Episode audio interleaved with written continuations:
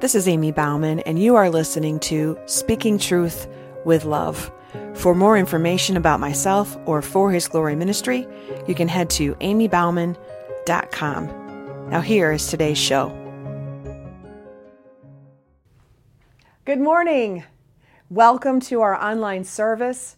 I'm Chaplain Amy Bauman with For His Glory Ministry, and I'm so glad that you found us online.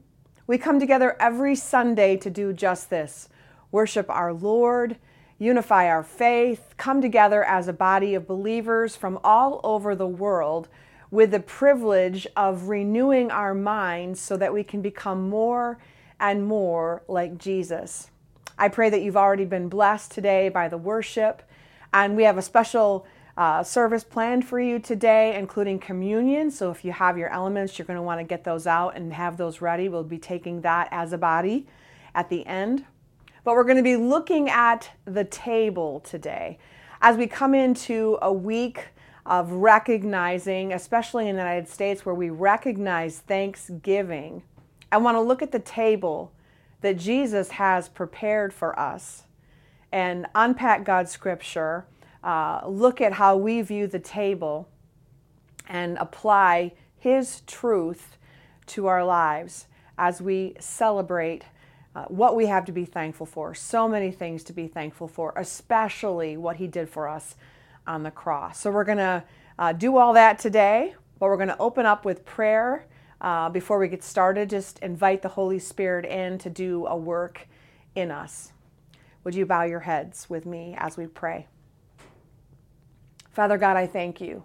I thank you for another opportunity to share your truth. I thank you for another opportunity to wake up this morning and to be excited to be able to share the gospel and to speak your truth with love. And so, Holy Spirit, we invite you into this time. We celebrate you. We celebrate everything that you are going to do. We ask that you open up our hearts and our ears for what it is that you have for us today as we look at the table.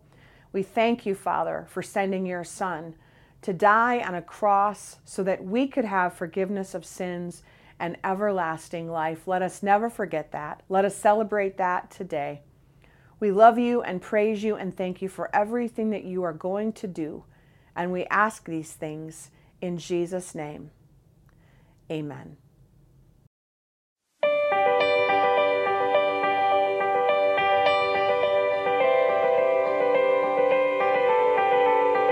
Table is where life happens. It's where imagination runs wild.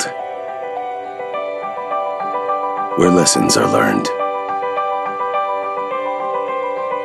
And wonders are built. The table is where time can stop. Where wounds are comforted. And freedom begins. It's where we find peace. And we laugh till it hurts. The table is where we gather with family, new and old, to share stories to nourish our bodies, to enrich our souls. The table is where we give thanks and where we remember what great gifts we have been given.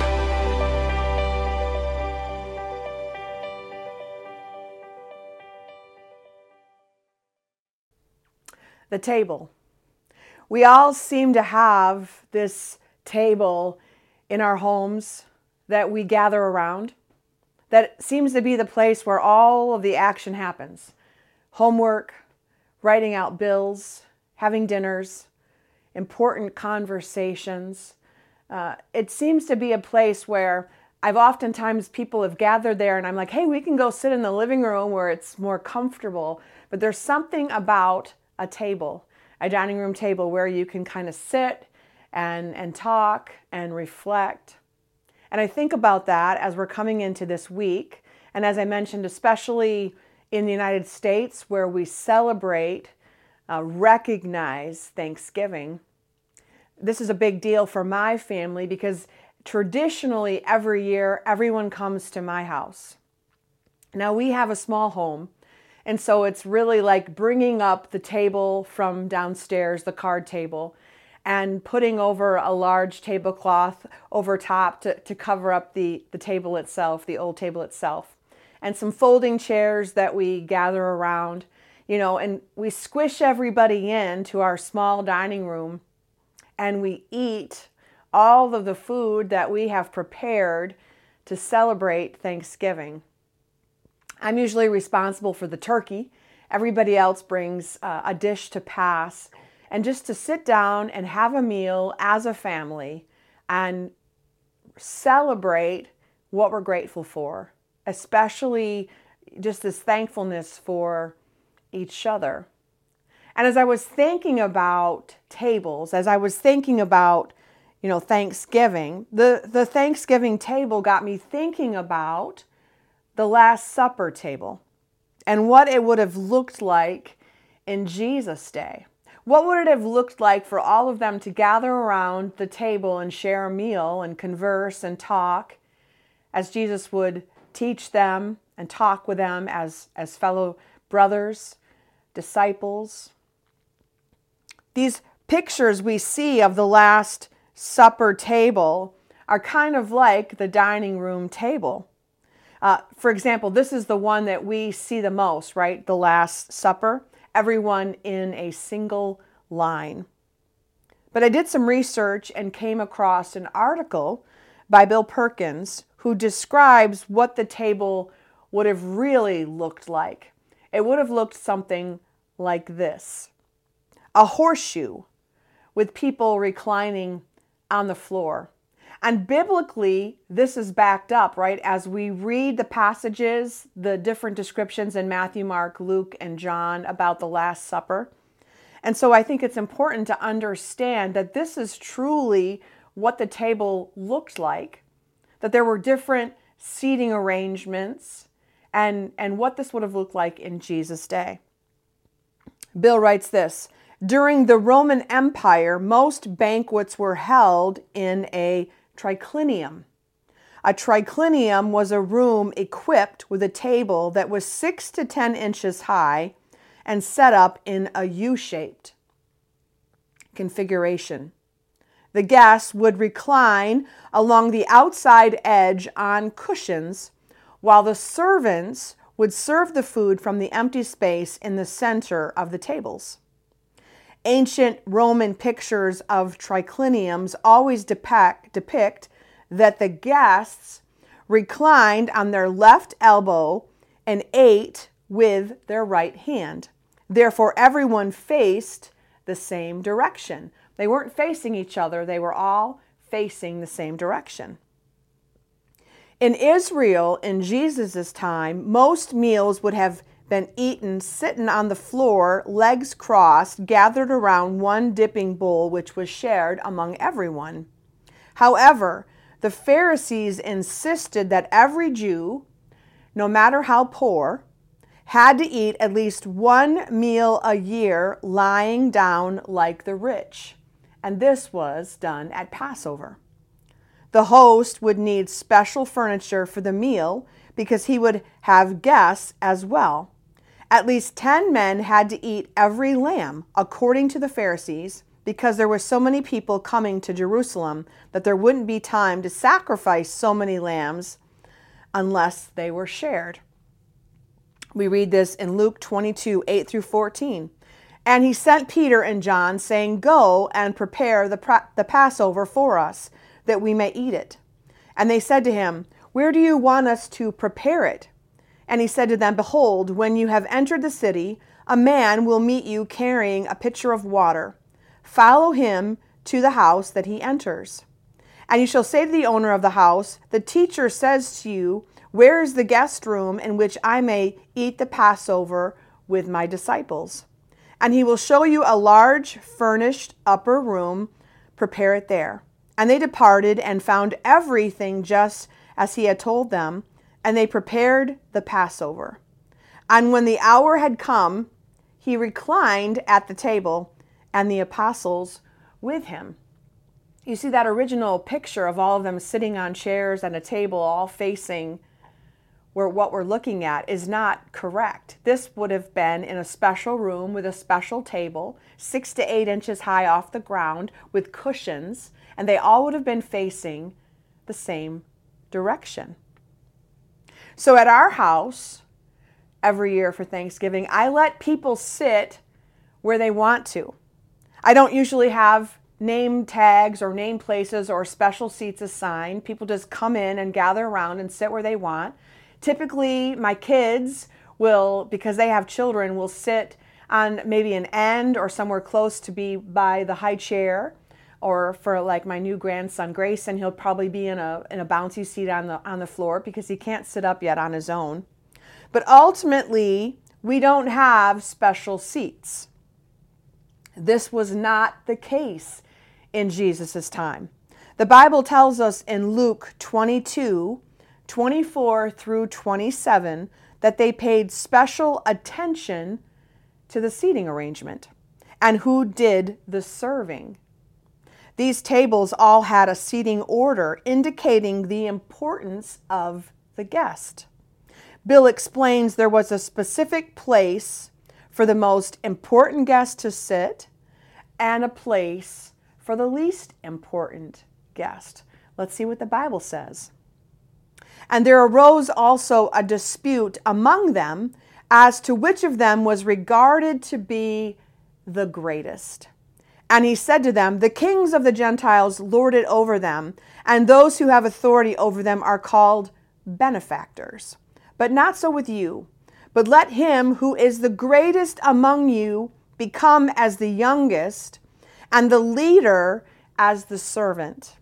For who is greater, the one who reclines at the table or the one who serves? Is it not the one who reclines at the table? But I am among you as the one who serves. Luke 22, 24 through 27. Here is another example, right, of showing this order. And he began speaking a parable to the invited guests when he had noticed how they had been picking out the places of honor at the table, saying to them, When you are invited by someone to a wedding feast, do not take the place of honor, lest someone more distinguished than you may have been invited by him. And he who invited you both shall come and say to you, Give place to this man. And then in disgrace you proceed to occupy the last place. But when you are invited, go and recline at the last place so that when the one who has invited you comes, he may say to you, Friend, move up higher. Then you will have honor in the sight of all who are at the table with you. Luke 14, 7 through 10. It's often awkward, right, when we come into a room where there's a, a place for everyone and you're wondering where you should sit. And, and sometimes I think, oh, we feel we're important, right? So, so we should probably sit near the, the person that's hosting or we should be we should sit here because this is more prestigious and what jesus is saying is don't just think that way right have the servant mind where you where you go to the least desirable place and then you can be asked to move which is even better and grander in people's eyes but how often do we feel that we should be the the guest of honor right and and sit near the host or or sit the place at the table that is the best seating.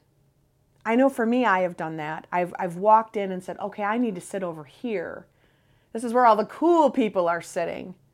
And that's not the case, and that's not what Jesus is teaching us. In these verses, Jesus was referring to the seating arrangement and indicates that the disciples were familiar with this as well.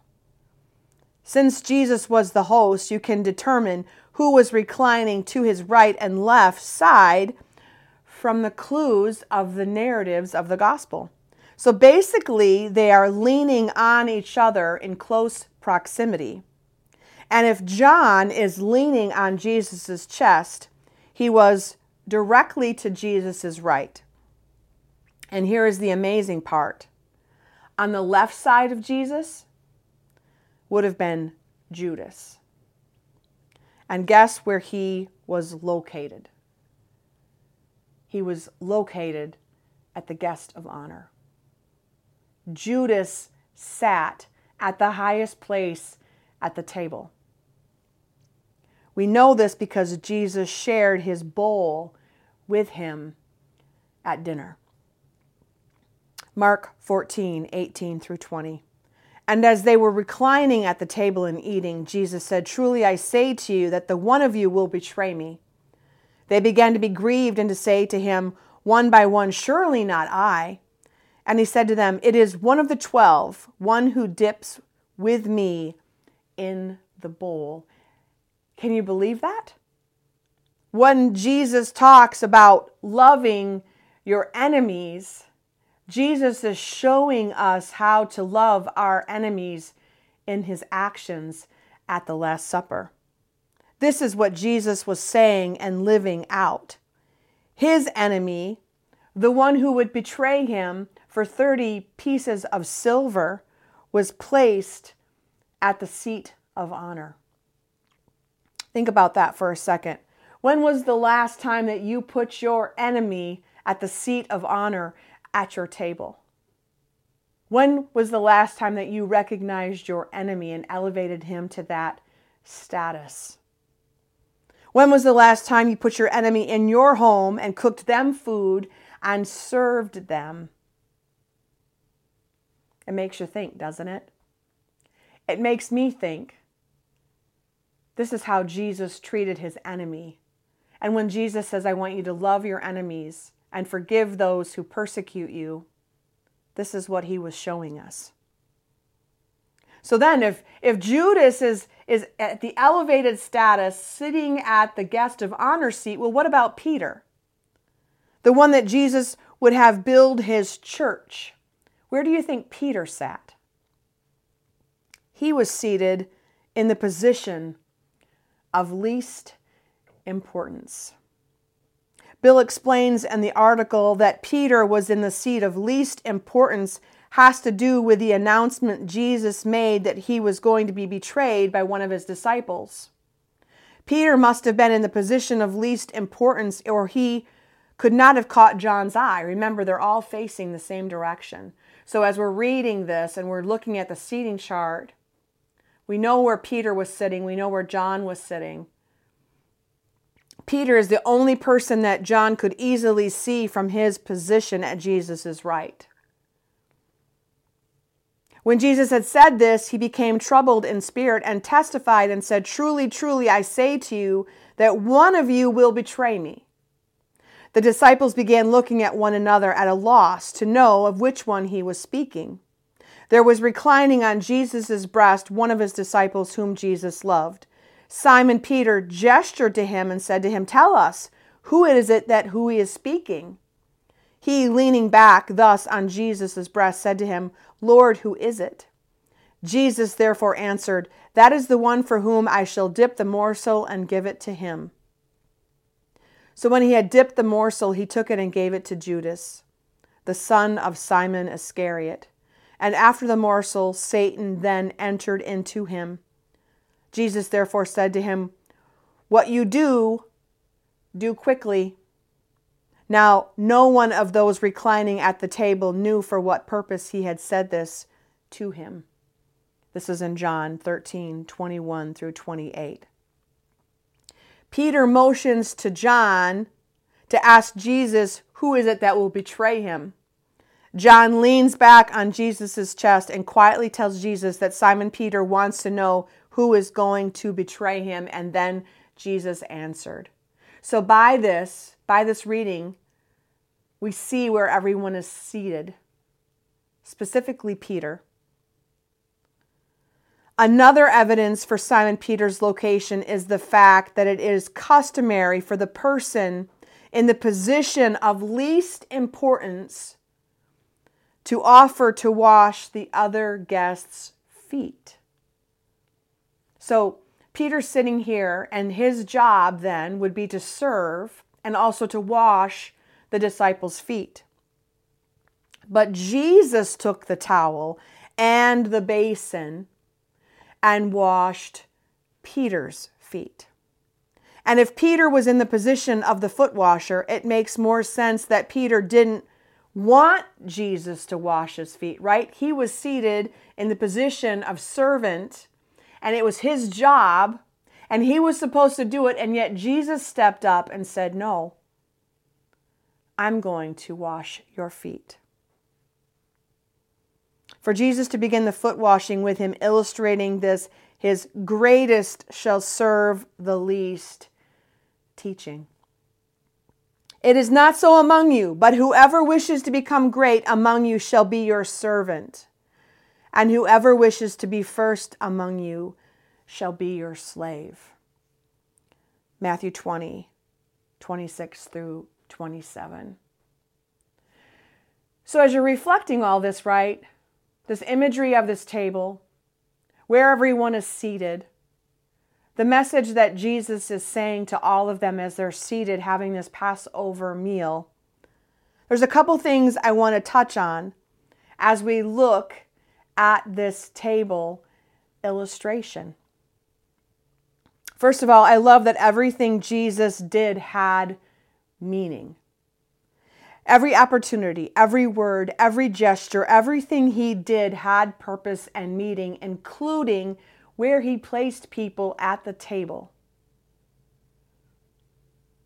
Everything he did, there was purpose behind it. He never just spoke out randomly, he never just spoke something out off the cuff. Everything he said had meaning and purpose. And he's still doing that today. And when I look at my life, the mistakes I've made, the hard seasons, he doesn't waste one ounce of that pain. He uses everything I've done, all the mistakes, and he shows me, he corrects me, he rebukes me in such a gentle way to reposition my, my, my life back onto his path. He corrects me. He shows me. Everything he, he does, everything he says, every word he gives me has purpose and meaning. How is that in your life today? Are you allowing the Lord to use everything you've gone through, everything you've overcome, all the challenges, all the hardships? Are you able to step out on this side and be thankful for that and trust and believe that the Lord is going to use everything and not waste one ounce of your pain. He's going to do a new thing, He's going to restore you. Are you believing that today? I also want to ask us how are we setting our tables in our own lives? that is a really good question. How are we treating our enemies? Are we setting a place for them at our table? Are we willing to serve them like Jesus did? When Jesus says, Love your enemy, he literally gave us this example. And this just wasn't someone who cut him off in traffic. This wasn't just someone who maybe said something uh, really bad on social media about Jesus. This wasn't someone who stole his lunch money or talked with him about him behind his back. This wasn't someone who took his parking place at work, stole his sandwich. This was someone who was part of a plot to take his life. A true enemy. And yet he was seated at the guest of honor.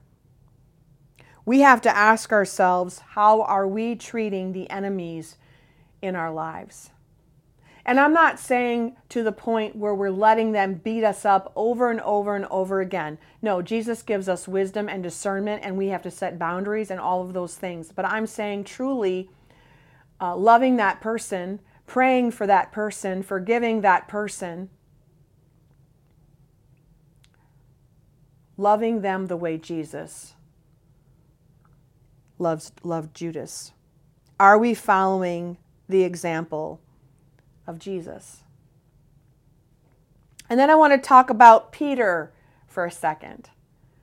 Right? Peter walked alongside of Jesus, was taught by Jesus, did everything for Jesus. And he was thinking as he sat down at that table, well, because I've done all of these things, man, I carried up the stairs all the stuff for the food. I got everything organized. I went out and got the room ready. I should have a, a better seat at the table. And, and this is our thinking sometimes. We think that following Jesus is going to be easy, that we deserve the very best. We deserve the very best seat at the table. But, my friends, that's not what Jesus is showing us in these verses and in this imagery of this table and where Peter sat. We are followers of Jesus Christ and we have all of these wonderful things that are coming, but we are called to serve in this world. We are called to serve a life of service, washing others' feet, serving them, loving them, working to build the kingdom. And if today you are looking for the best seat in the house, you have got to ask Jesus to check your heart. He is asking us to sit in a place where we can serve. Serve others with the right heart. And I love that illustration. Here's the other thing I want to have us be thinking about today as we're looking at the table. When we think about this table, right, this Last Supper table, Jesus gave us this. This is a gift from Him. In the Old Testament, the altar ran red with the continuing sacrifices for the atonement of sin. When you look at the Bible, Exodus and Leviticus share specific details God gave his people for the many different offerings and sacrifices that were needed for the atonement of sin. Yet in the New Testament, we read of a table and a meal that Jesus shared with his close friends the night before he died. The imagery switches from the constant need for sacrifice to one final death. From the rules and regulations to a relationship, sitting around having a meal as friends from an altar where animal sacrifices and the constant need for that and the spilling of blood happened all the time to one sacrifice. From an altar to a table where we can come and eat freely from the tree of life. But this is where we fall short sometimes. We forget the sacrifice. We forget what Jesus did on the cross. We forget to receive all of the benefits that come with that sacrifice. And I know for me, I traveled around for years of baggage, replaying the lies from the enemy, believing every lie, believing that I had messed up too much to receive that forgiveness of sin, to receive the promise of a new life to receive the promise that I can lay down all the baggage at the foot of the cross and step away free with my chains broken and my sins forgiven. And my friends, we forget that. We forget that on a daily basis. And what Jesus did on the cross when he said, It is finished, it is finished. That need for constant sacrifice is over, and we now have this imagery of a table where we can share a meal with Jesus and live in freedom.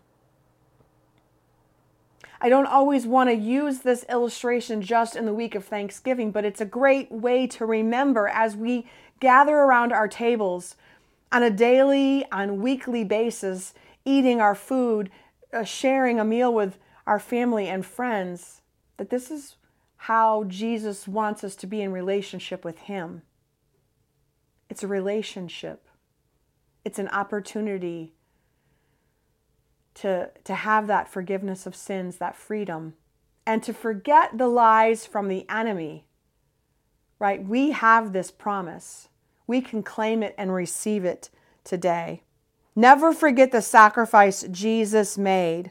And because of the cross, there is a place at his table for you. A place where you can come and eat and receive everything that Jesus has for you. Do you believe that today?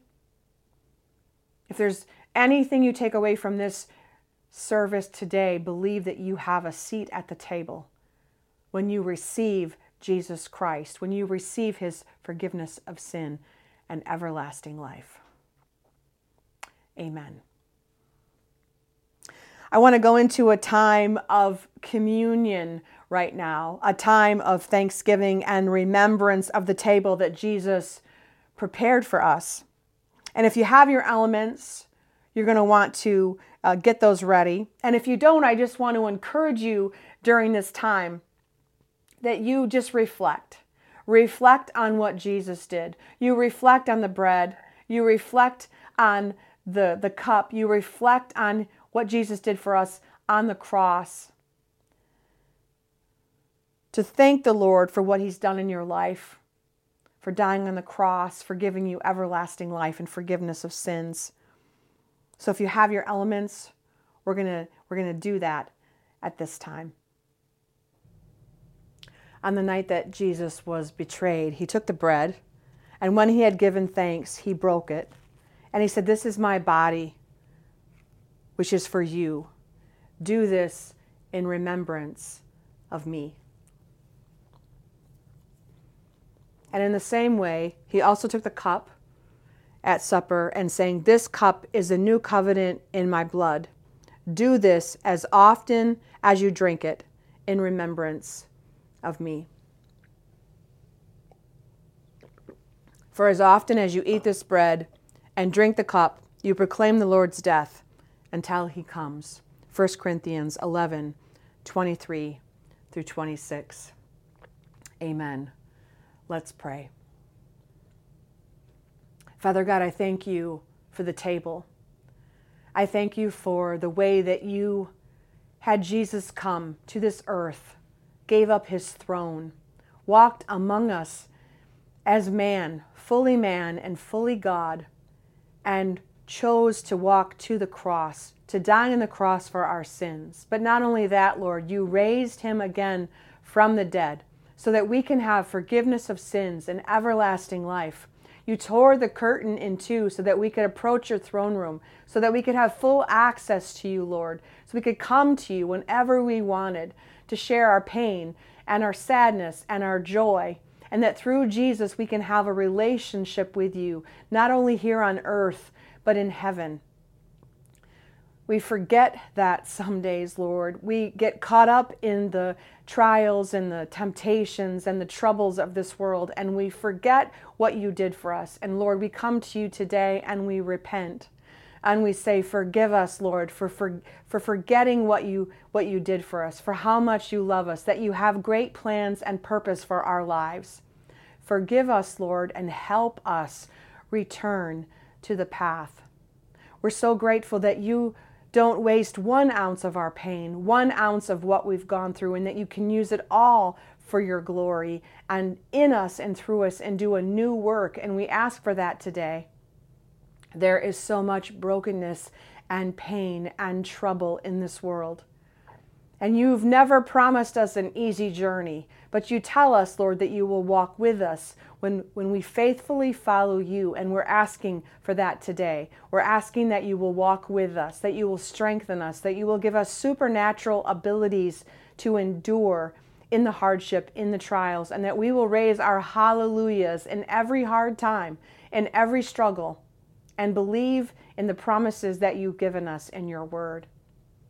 We take communion today as a body and say thank you. We believe. We believe that you are God our Father. We believe in Jesus Christ. We believe in the crucifixion and the resurrection. We believe that you are coming again. We believe in all of these things, Lord. We believe that you have great plans for us, and we trust in you today. I pray for each person that has still not yet made that decision to follow you, Jesus, that you will break in, that you will work and move supernaturally, and that they will claim you as their Savior today.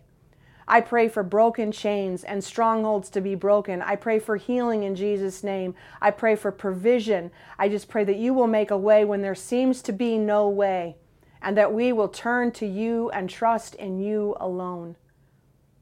I thank you for the table. And today, as we celebrate communion, as we look to this week, Lord, as we celebrate Thanksgiving, that we will come together with thankful hearts. No matter where we are sitting at the table, we will invite you in to eat with us and celebrate with us. And I pray, Lord, that you will give us the strength to be more like you.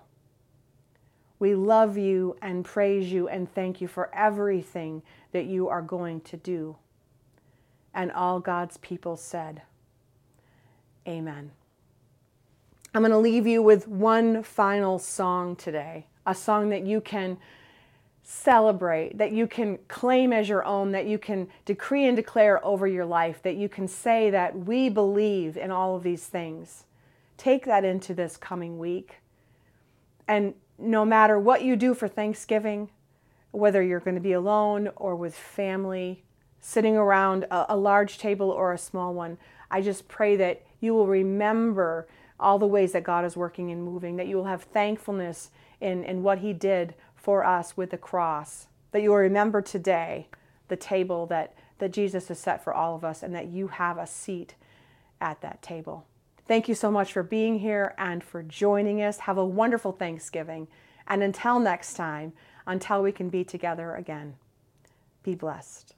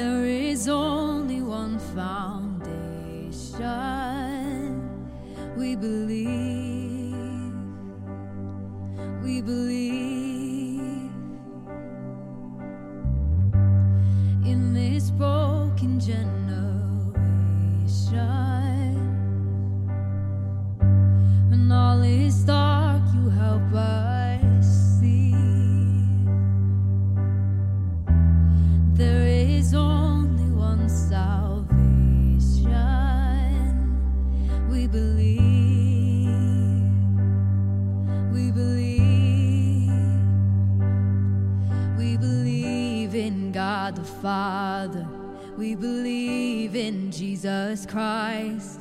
We believe in the Holy Spirit, and He's given us new life. We believe in the crucifixion. We believe that He conquered death. We believe in the resurrection, and He's coming back again. We believe.